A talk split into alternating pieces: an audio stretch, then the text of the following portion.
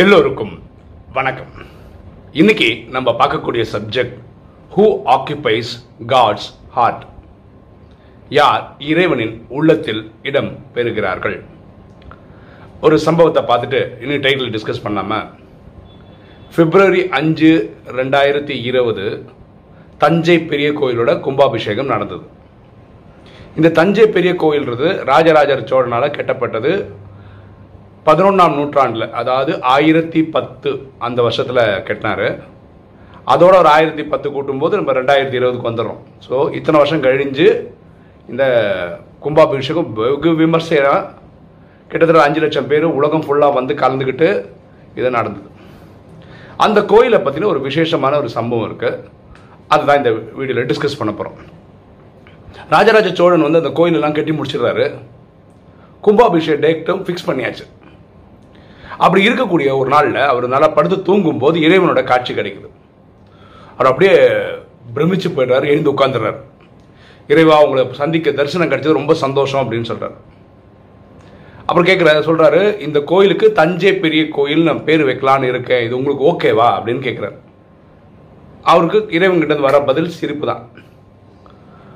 உடனே இவ்வளோ பெரிய கோயில் கட்டி ஆக்சுவலாக பார்த்தீங்கன்னா அங்கே இருக்கிற நந்தி தான் உலகத்திலே பெரியது. சிவலிங்கமும் ரொம்ப பெருசு கோயிலே ரொம்ப பெருசு. இன்றைக்கும் உலகம் ஃபுல்லாக போற்றக்கூடிய பெரிய கோயில் அதுவும் ஒன்று அப்போ அவர் இறைவன்கிட்ட கேட்குறாரு அங்கே இருக்கிற வசதிகள்லாம் எப்படி இருக்குது அப்போ இறைவன் கொடுக்குற பதில் என்னென்னா இடை இடைச்சி மூதாட்டியின் குடை நிழலில் நான் ஆனந்தமாக இருக்கிறேன் அப்படின்னு இறைவன் சொல்கிறார் சொல்லி அந்த காட்சியும் மாறிது உடனே இந்த ராஜா எழுந்து இறைவன் சொன்னதுக்கு என்ன அர்த்தம்? இடைச்சி மூதாட்டியின் குடைநிழலில் ஆனந்தமாக இருக்கிறேன் அப்படின்னு சொல்றாருன்னா அப்படின்னா என்ன அர்த்தம்? ஒன்றுமே புரியல. அடுத்த நாள் சபை கூட்டுறாரு. அங்கே இருக்க தமிழ் அறிஞர்கள்கிட்டலாம் கேட்குறாரு எனக்கு இப்படி ஒரு கனவு வந்தது இப்படி ஒரு காட்சி கிடச்சிது நான் இப்படிலாம் சொன்னேன். எனக்கு இந்த மாதிரி இறைவன் சொல்கிறாரு இடைச்சி குடைநிழலில் ஆனந்தமாக இருக்கிறேன் அப்படின்றாரு. அப்படின்னா என்ன அர்த்தம்? அங்கே இருக்கிற எந்த அறிஞர்களாலும் அதுக்கான அர்த்தம் சொல்ல முடியல. அப்புறம் இந்த கோயில் சிற்பங்கள்லாம் செதுக்குனாங்க இல்லையா? அவங்க கிட்ட போய் பேச்சு கொடுக்குறாரு. அப்போது அவங்க தலைமை சிற்பி ஒரு விஷயம் சொல்கிறாரு நாங்கள் மாதக்கணக்காக அந்த ப்ராஜெக்ட் பண்ணியிருப்பாங்க இல்லையா? கோயில் கட்டும்போது. அப்போது காலையில் ஒரு பத்து பதினொன்று மணி போல் ஒரு வயசான ஒரு பாட்டி அவங்க கோயிலுக்கு வருவாங்க. இங்கே இந்த கல் தச்சர்கள்லாம் இருக்காங்களே இவங்க வேலை பண்ணுறாங்கல்ல இவங்களுக்கெல்லாம் வந்து கொஞ்சம் பேருக்கு பாதி விலையிலையும் கொஞ்சம் பேருக்கு ஃப்ரீயாகவும் ஏன்னா இந்த மாதிரி குழப்பம் நடத்தணும் இல்லையா? ஸோ இந்த மோர் கொடுப்பாங்க. டெய்லி அந்த டைமுக்கு வருவாங்க. இவங்க எவ்வளோ காசு கொடுத்தாலும் இவங்க வாங்கிக்க மாட்டாங்க. ஏன்னா என்னால் கோயிலுக்கு இது கொடுக்க முடிஞ்சது சந்தோஷம். இப்படின்னு இந்த அம்மா டெய்லி பண்ணிட்டு இருந்தாங்க. இப்போ கோயிலெல்லாம் கம்ப்ளீட் ஆகி கம்ப்ளீட் ஆகி பிரகாரம் இருக்குல்ல சிவலிங்கம் வைக்கிறாங்க இல்லையா? அதுக்கு மேலே ஒரு கல் வை விமானம்னு சொல்கிறோம் அது கல் வைக்கணும். அதுக்கு இவங்க எங்கே பெரிய பெரிய கல்லெல்லாம் எடுத்து பார்த்தீங்கன்னா எல்லாமே சிங்கிள் ஸ்டோன்லாம் பண்ண கோயில் அது. ஐ மீன் அங்கே நிறைய இடங்கள்ல. அப்போ அந்த இது வந்து ஒன்று பெருசாக இருக்குது இல்லை ரொம்ப சின்னதாக இருக்குது அதாவது கரெக்டாக ஃபிட் ஆகிற மாதிரி கல் உங்களுக்கு கிடைக்கவே இல்லை.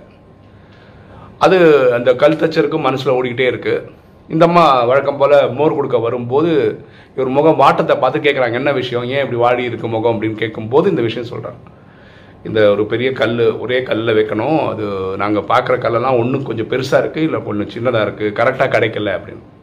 அப்போ அந்த அம்மா சொல்கிறாங்க எங்கள் வீட்டு வாசலில் ஒரு பெரிய கல் இருக்குது எனக்கு என்ன தோணுது அதுக்கு ரொம்ப கரெக்டாக தோ இருக்கும்னு தோணுது.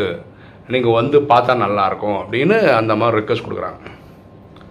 இந்த கல் தச்சரும் இந்த அம்மா சொன்னாங்களேன்றதுக்காக வந்து பார்க்குறாரு அந்த கல் அளவு பார்த்தா ரொம்ப பர்ஃபெக்டாக இருக்குது அதுதான் இறைவன் கோயிலில் இன்றைக்கும் தஞ்சை பெரிய கோயிலில் வச்சுருக்காங்க.